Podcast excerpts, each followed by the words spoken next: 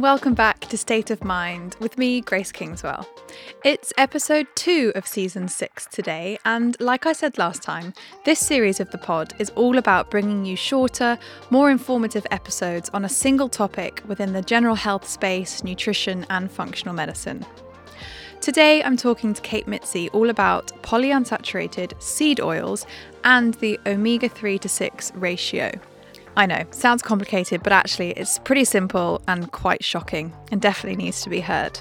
So, Kate put a story up on her Instagram recently about rapeseed oil and all of the other seed oils that we commonly see in products that we buy soybean oil, cottonseed oil, etc. etc.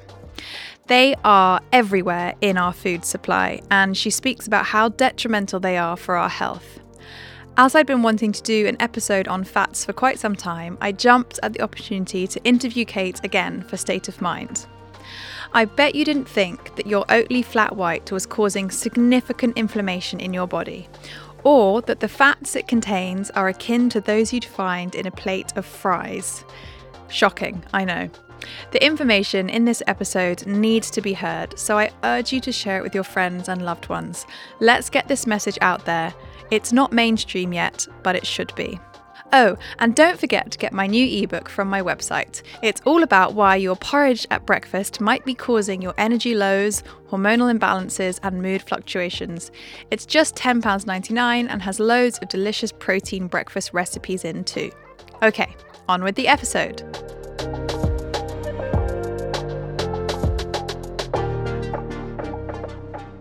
Okay, Kate, let's get into this. We're going to talk today about fats, omega 3s, and omega 6s. I would love to welcome Kate back to the podcast. Um, she's an OG interviewee of State of Mind. Um, if you haven't heard the episode we recorded together, then do go and check that out. It was really enlightening.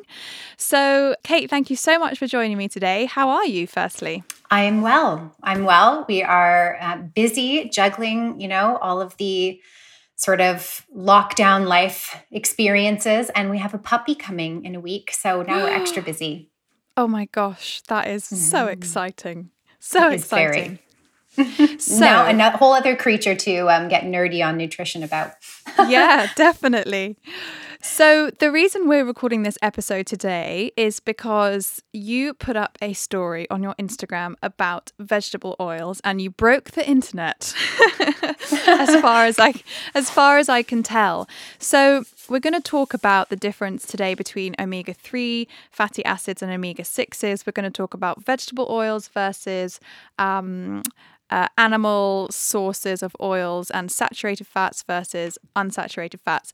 First of all, Kate, tell us what you put on Instagram and why um, there was so much confusion around it. I have recently been putting up, you know, more and more stories about um, this topic, sort of discussing vegetable oils. And I, if I remember correctly, I think the sort of the initial the initial story, the initial share that really garnered a lot of attention was in regards to um, nut milks and like plant-based milk alternatives that are fortified with um, you know different thickening agents and and in turn those are usually plant and uh, seed oils and how that isn't something that contributes to good health. And that was really shocking for a lot of people and i think it's a topic of conversation that isn't ha- being had nearly enough, and that there's a lot of misunderstanding around it because it is quite a uh, deep rooted topic. There's so much to explore, it's multifaceted.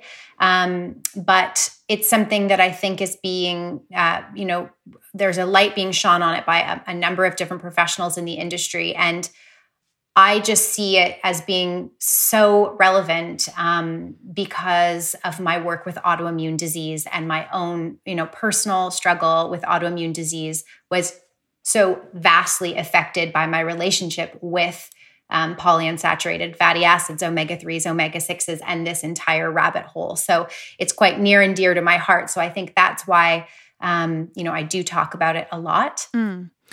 So, I, you know where do you want to start it feels like such a it feels like such a vast topic so yeah. i'll you you lead the you lead the the fight here. okay, so let's talk about plant milks then, because I think um, that's what people are going to be. They will have heard you say that just then, and they'll be thinking, "Oh, you know, they're t- they're thinking about their oat milk flat white mm. in the mm. morning." So in the UK, um, we have Oatly Barista oat milk, um, which is super super popular, um, and it has rapeseed oil in. Um, mm. Now, when you Google rapeseed oil, you find out that it's a natural oil. It's, um, you know, it's got quite a balanced ratio of omega 3 to omega 6 fatty acids, la la la la la. But why is it bad in a plant based milk? Okay, so first things first, let's just make sure that it's very clear that rapeseed oil is canola oil. They are the exact same thing. Um, canola oil was just the rebranding that Canada did. Um, this crop is native to Canada, and um, it, it, they didn't think that the term rapeseed sounded extremely appealing or marketable, so they actually just changed the name to canola oil. And now that canola oil is starting to really uh, sort of show its true colors, they've decided to start using rapeseed again in order to confuse the consumer. So it is a pretty grotesque industry. If you just even start to think about it just from that angle alone i mean like the the seesawing of the name to get keep people guessing rapeseed sounds a little bit more of like a whole food so they stop using canola oil on packaging. It's quite misleading.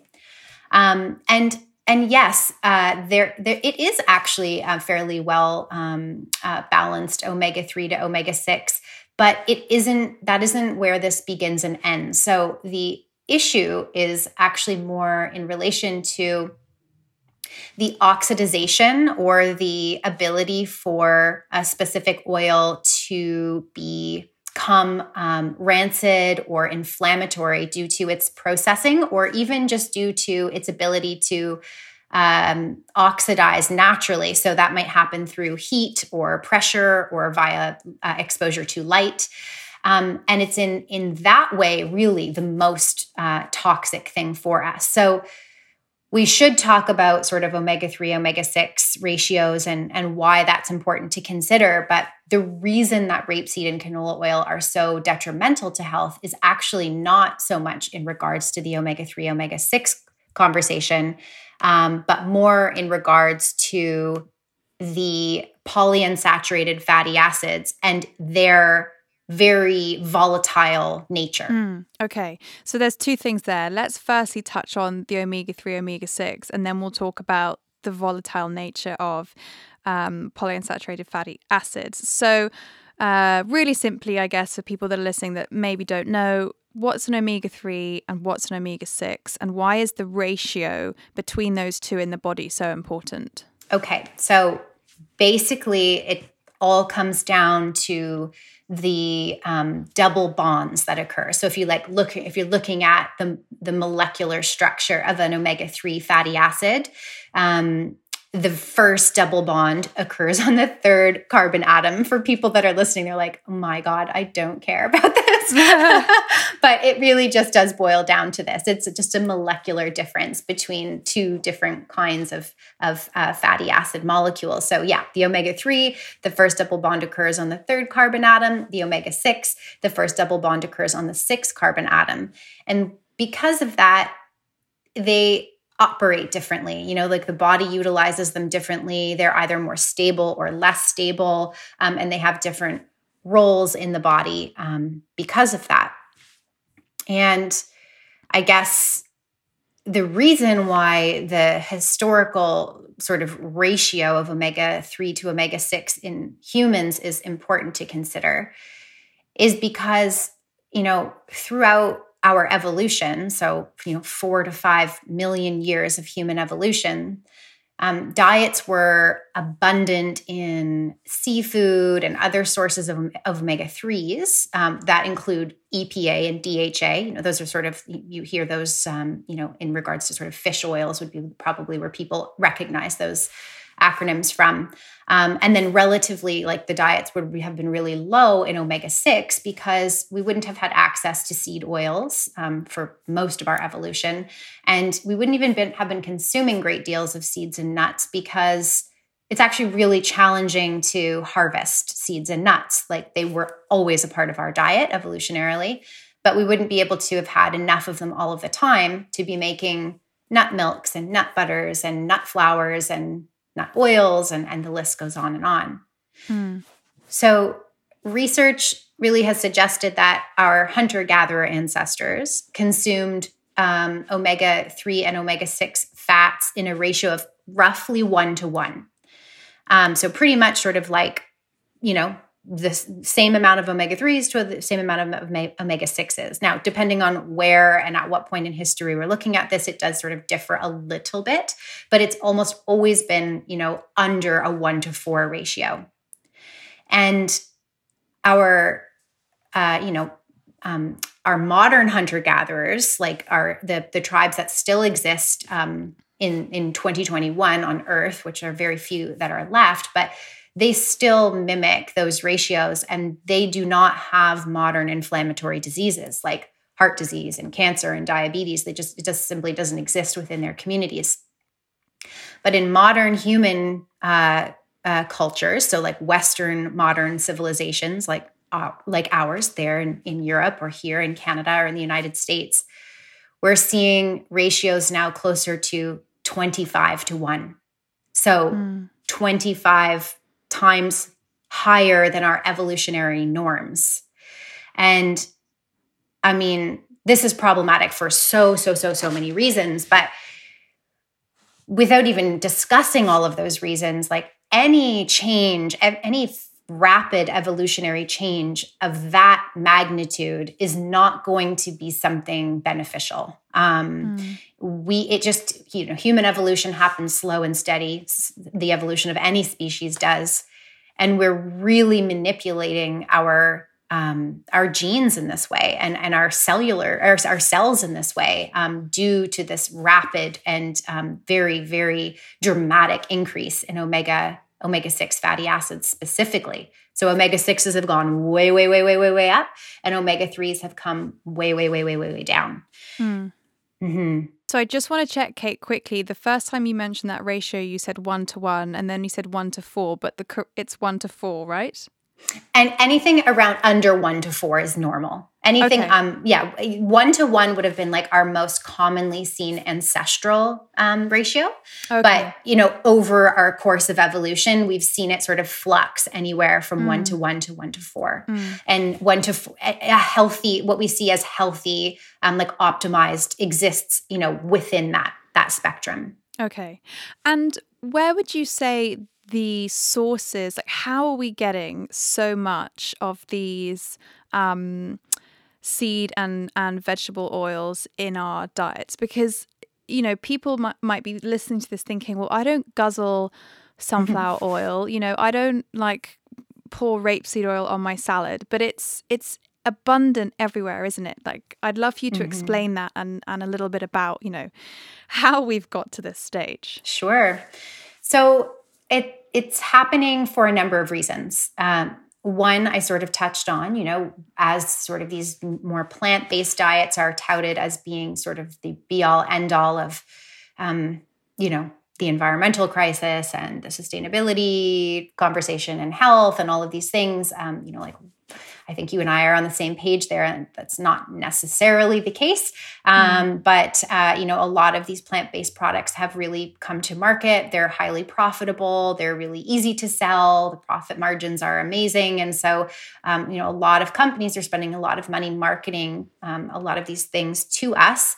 And uh, in order to make plant based products, we need to use a lot of nuts and seeds because that is how we create these sort of complete proteins and things like that that mirror the more naturally occurring animal versions of these products. So things like margarine, you know, vegan spreads, nut milks, plant based protein powders, nut butters, and, and, and plant based proteins in general.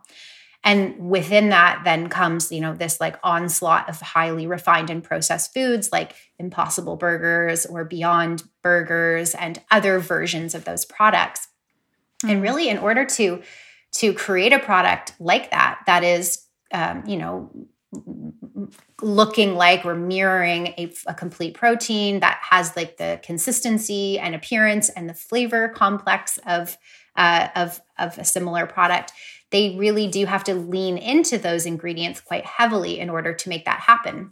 And those things are very high in omega 6s naturally and quite low in omega 3s in some cases. So that would be one, you know, very easy way to sort of point a finger at how those ratios are falling drastically out of line with what is evolutionarily normal to humans. Mm. But so, then, oh, sorry. No, no, go sorry, go on. No, no, you carry on, Kate. I was just going to say that the other big area uh, of this, which is sort of on the opposite end of the spectrum, is actually within the meat industry, then, and, and within the conventional meat uh, industry specifically, because a lot of our animals, like pigs and cows and chickens, are being fed exclusively grain based diets, or they're being fortified as well, then with soy and other things like that, that also then contain um, you know these off uh, these off kilter omega 3 omega 6 ratios so we're eating it in our plant-based diets and plant-based foods and then we're getting more of it in our in our meats as well which would again just be very unnatural for both the animal uh, and then in, in turn for us hmm. I read um, an article that I don't know where they, I just screenshotted this particular quote because it's really, really illuminating. And just uh, before I read it out, you know, I haven't checked their sources or where they researched or got the figures from, but it says every time you drink a latte with oat milk, you're getting the toxic and inflammatory equivalent of a medium to large serving of French fries. oh my and, goodness gracious. you know, that could feasibly be very true. And I think you know, it's so difficult for the consumer, isn't it? Because, you know, say you are a perceptive consumer and you do read the labels of cartons and you go and you buy your oat milk and you look at the back and it says rapeseed oil. And like you said, it's natural, like it sounds natural. How are we supposed to ever know that it causes inflammation in the body? It's it's mental. Um, but I think that particular line from that article is just so shocking. Um, mm-hmm. I would mm-hmm. love to. I would love to talk about this uh, inflammation piece, and I'd love for you to explain to people how um, how that comes about in the body from having these rancid seed oils and vegetable oils. Sure. So it's quite complex um, if you really get into the details of it, but sort of the, the sort of easiest way to kind of think about this is omega 6s um, we see this sort of even in, within our regular ratios like um, uh, you know even in a healthier ratio we can see that omega 6s are uh, pro-inflammatory in the body. Um, they signal specific cascades that trigger pro-inflammatory cascades like uh, cytokines and things like that that uh, sort of ignite inflammation in the body. And omega-3 tends to be neutral or anti-inflammatory um, so, uh, just in their nature, in the way that they um, actually operate um, uh, in our system, they do have that tendency. But what sort of exacerbates that also is the way that we store fat. So, because these are fats, um, our you know our fat cells are made up of um, you know, sometimes the fats that we eat. So, for example, you know, we we need both omega three and omega six in our diet. We our brain our, our, brains are made up of both of these things. Um, you know, we we need them in a balance um, for specific reasons. But if our fat cells are constantly flooded with omega six fatty acids, they the cellular membranes do sort of become made up of these things. And so they don't they don't operate in the same way. They might not be able to um, uh, receive and excrete other molecules in the way that they uh, are, are, usually supposed to. They may not have the um, the movement that they normally are supposed to. They may not proliferate the way that they are supposed to. Uh, we see that um, uh, fat cells actually don't divide properly um, when we have uh, a specific uh, imbalance of omega 3 to omega 6. That might actually sound appealing to some people because we don't want our fat cells to necessarily divide because it means we have more of them.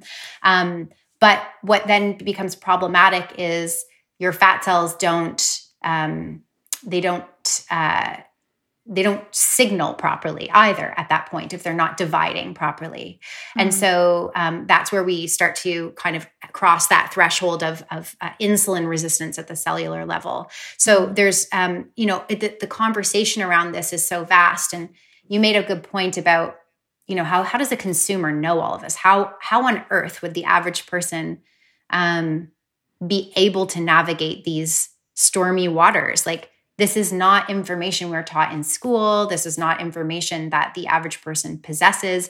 Even you know really bright people within the healthcare uh, world don't actually know this information. So the only people that really have access to it are researchers um, and professionals within medicine and but specifically nutrition and um, and so it does make it so so difficult for the consumer because they're just constantly up against this you know um, mm. maybe argument between two camps of you know plant-based and this or um, you know potentially some some of us like more uh, vocal sort of nerdy healthcare people on the internet that might provide an alternate view. And then really the only option they have is to like get into the research and actually look through the evidence um, towards this. Now some companies really are changing the direction. Some companies are um, uh, you know really receptive to this and they're pulling canola oil and rapeseed out of their formulas.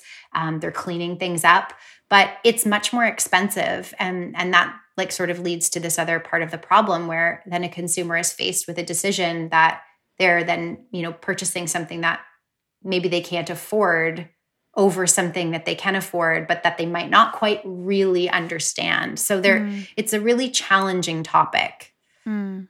so let's give a quick rundown then of most commonly found omega 6 oils in our in our diets? Sure. So um, let's let's actually clarify that it's um, not just the omega sixes when I talk about these specific oils that I'm about to list. It's also the the the um, the refined polyunsaturated fatty acids, like the level at which they exist in these oils. So we're talking about two different things, but they're they go hand in hand. So yes, that they're high in omega sixes, but they're also high typically in refined polyunsaturated fatty acids, which are the um, the it what which are the uh, um, unstable part mm. of, of of these oils. So it's just really important to keep that in mind. So canola slash rapeseed is the most uh, common. Um, next in line would be soy. And then after that, you're going to start to see things like corn, corn oil, cottonseed oil, sunflower oil, safflower oil, rice bran oil, and then anything that says hydrogenated. So even if it's not an oil that's theoretically high in omega 6 fatty acids, if it's hydrogenated, it's immediately going to be more um, uh, um, easily destroyed by heat, pressure, or light, which makes it in, uh, very highly oxidated, and that makes it highly inflammatory in the body. Mm. So then maybe we need to also touch on because I'm just thinking now I'm listening trying to listen to this as if I'm not a nutritional professional. Maybe we need to just go into the difference between a saturated fat and an unsaturated fat and then why it's actually safer, you know, despite everything we've been told over the last few years about saturated fats, to cook with a saturated fat like butter or ghee than it would be to cook and heat at a high temperature a unsaturated or polyunsaturated vegetable oil. Sure. So um, again, the difference between an unsaturated fat and a saturated fat comes down to the structure of the molecule again.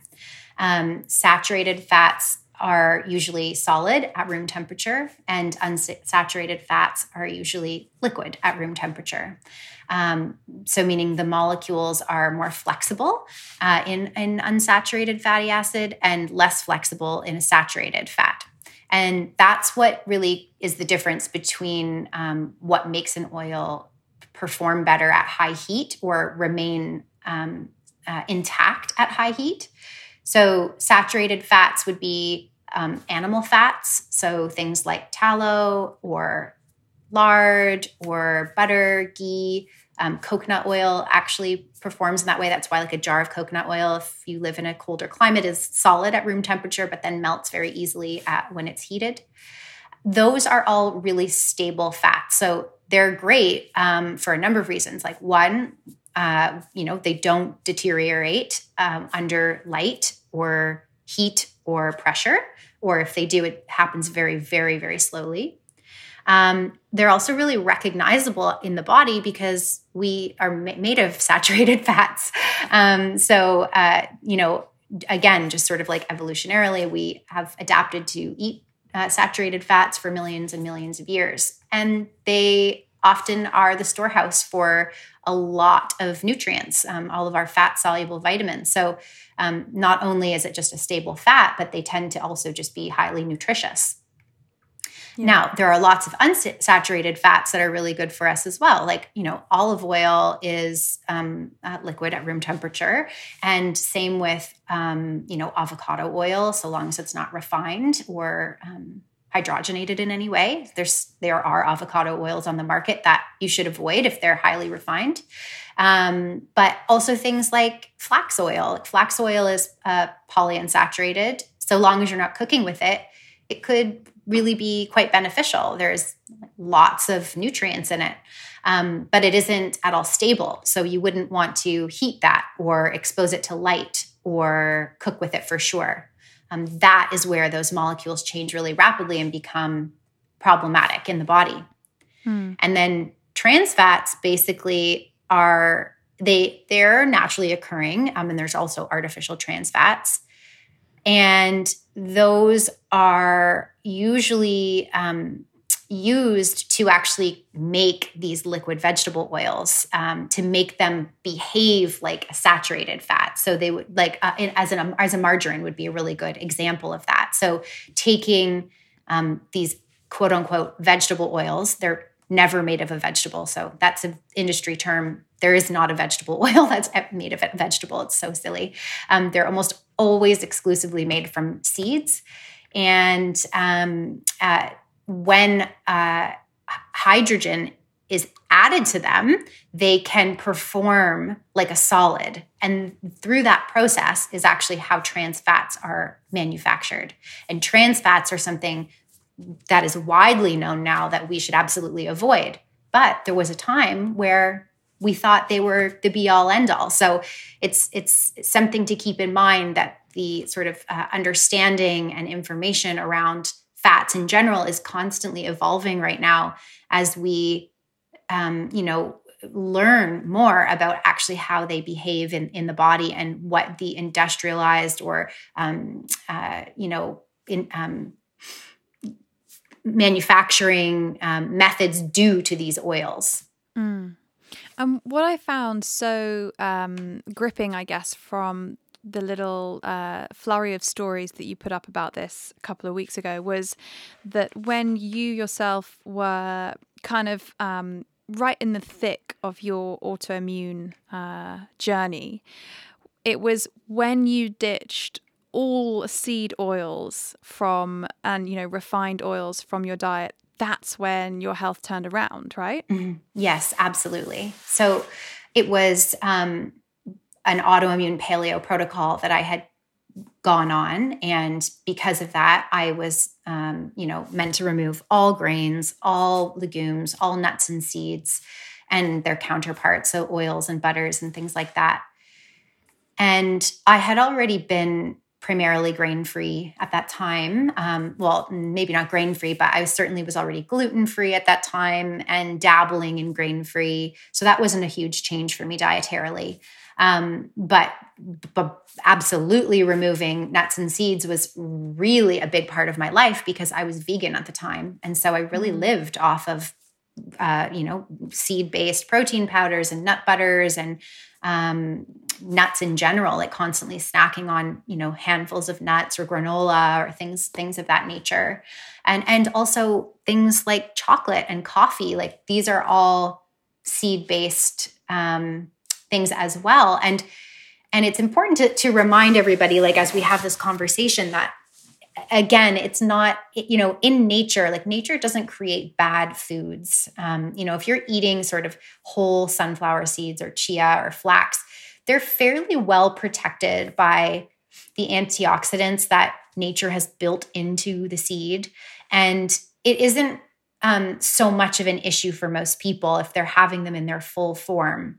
But when the protectants, like when those antioxidants and the fibers get stripped away, um, you know, during industrial processes like refining of these nuts and seeds into oils, that's where these problems really start to occur because they the, the refining process just strips away all of these antioxidants and makes these polyunsaturated fatty acids really toxic.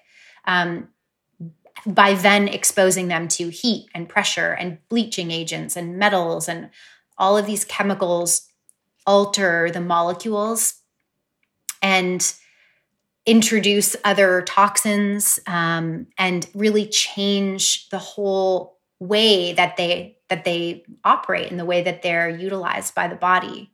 Mm. So at the time when I went through my whole thing with my um, like you said this was sort of like the peak the, the pinnacle of, of my suffering. And and when i really made this ma- massive realization i didn't actually know that it was the like why that elimination did what it did. And this is going back five years ago now or almost five years ago. There certainly wasn't a conversation happening anywhere in my line of view on polyunsaturated fatty acids or um, really even omega 3 to omega 6 ratios. Like, yes, that was a conversation that we've been having for quite a bit of time, but not in that nuanced way of uh, understanding its connection to cellular inflammation or autoimmunity. And so I was actually really led to believe um, at the time that it was more in relationship to sort of like molds and toxins of that nature that I was avoiding by taking these things out of my diet.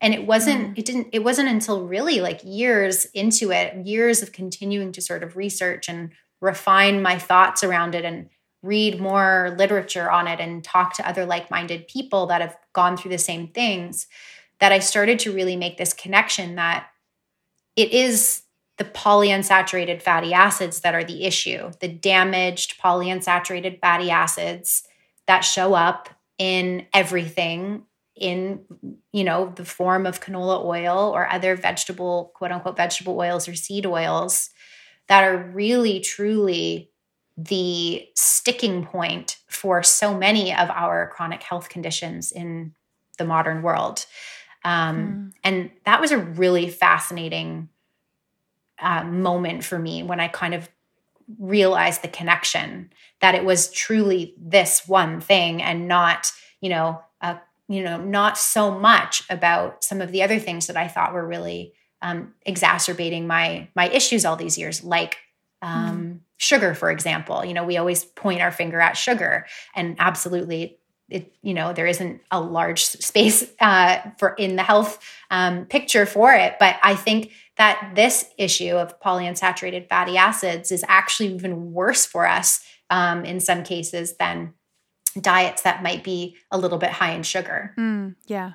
It's you're so right and it's just utterly shocking you know when when you hear someone talk about it as eloquently as you are because you start to think about all the products in your pantry at home on the supermarket shelves you know the things that we see on social media you know the vegan influencers that people follow and and the products that they make that they then buy. And it's it's it's inflam like it's it's a super easy way to become really really inflamed and really unwell.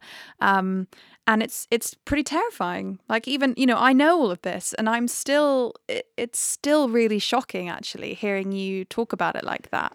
Yeah i i agree. I even i feel that way still to this day and and it's really challenging to navigate. I actually feel really sad for everyone um, mm. in terms of this one specific area because it it's really challenging to avoid unless you are really good at eating exclusively homemade foods completely from scratch um, and are quite disciplined and don't fall um, you know victim to craving for chips or french fries or something yeah. along those lines every once in a while like you know you have to be pretty like ironclad to avoid all of the areas where this stuff is mm. um, you know uh, just existing in boatloads it's yeah. in everything.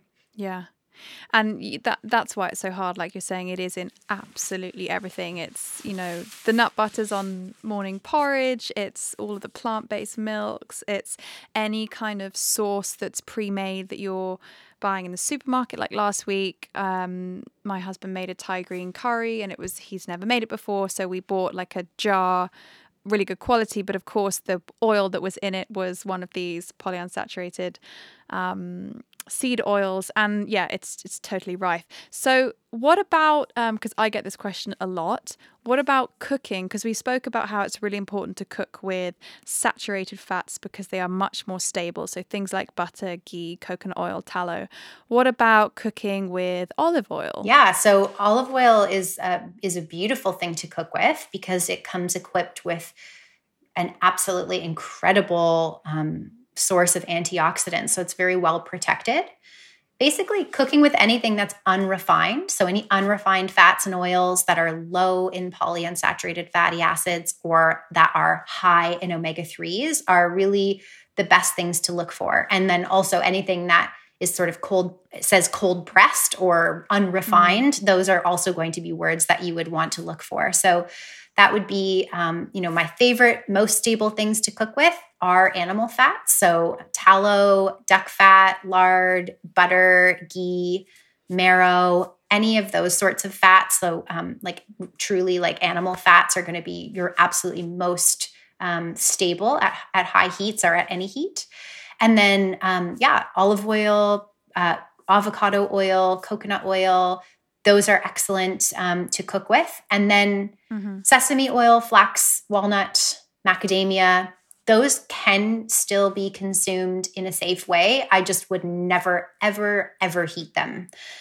Yeah. They, you know, they do have more omega 6s. Um, but again, it's just important to like kind of remember that this is a bit nuanced and that omega 6s are not the devil. Like we don't have to inherently fear omega 6. We do need it.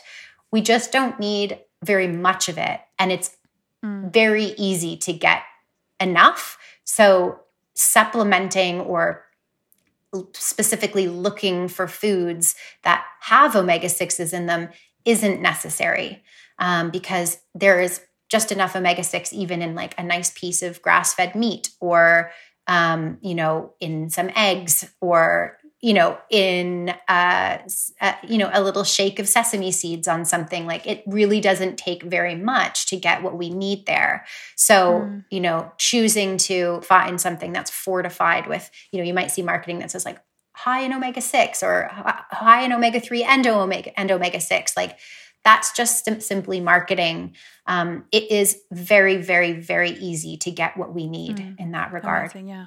Okay, Kate, um, let's wrap things up. What are your key takeaways from this little chat for you know your average person that's been listening to this and is now maybe feeling a little bit overwhelmed um, very kind of uh, feeling slightly frustrated maybe at, at the kind of dialogue that we have um, that surrounds us that that you know makes us think that we need to be consuming all of these seed oils. What are some easy takeaways and some simple action points for people? I think the best way to navigate almost anything that is diet related is to just simply as best you can focus on focus on real whole foods so avoid prepackaged refined um, uh, consumer based foods um, as much as you can.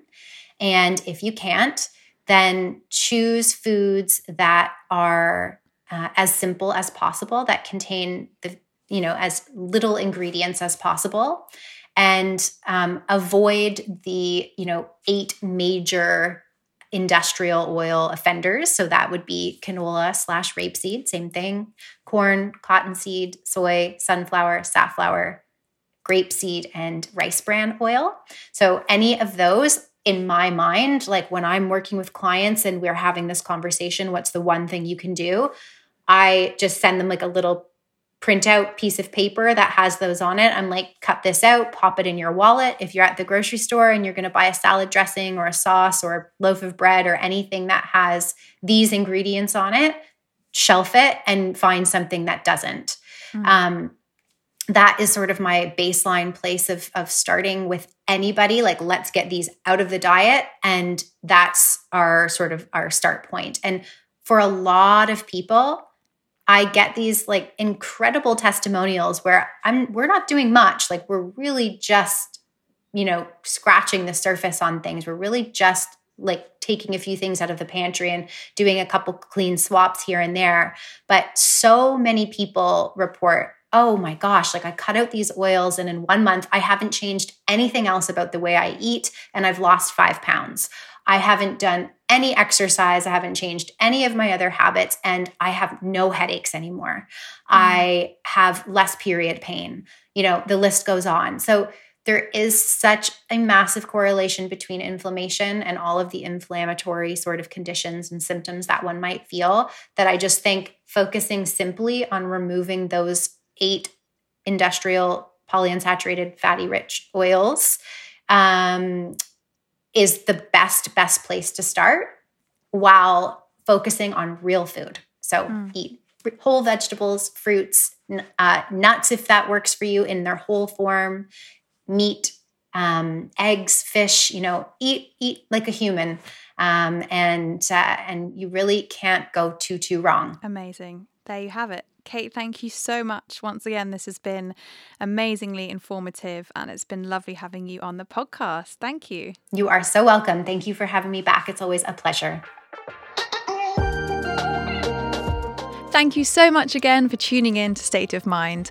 I hope you enjoy my podcast. And can I ask you, please, to leave a review on the Apple Podcast app if you do like it? And of course, to tell all your friends. Thank you so much and see you again next week. Bye bye.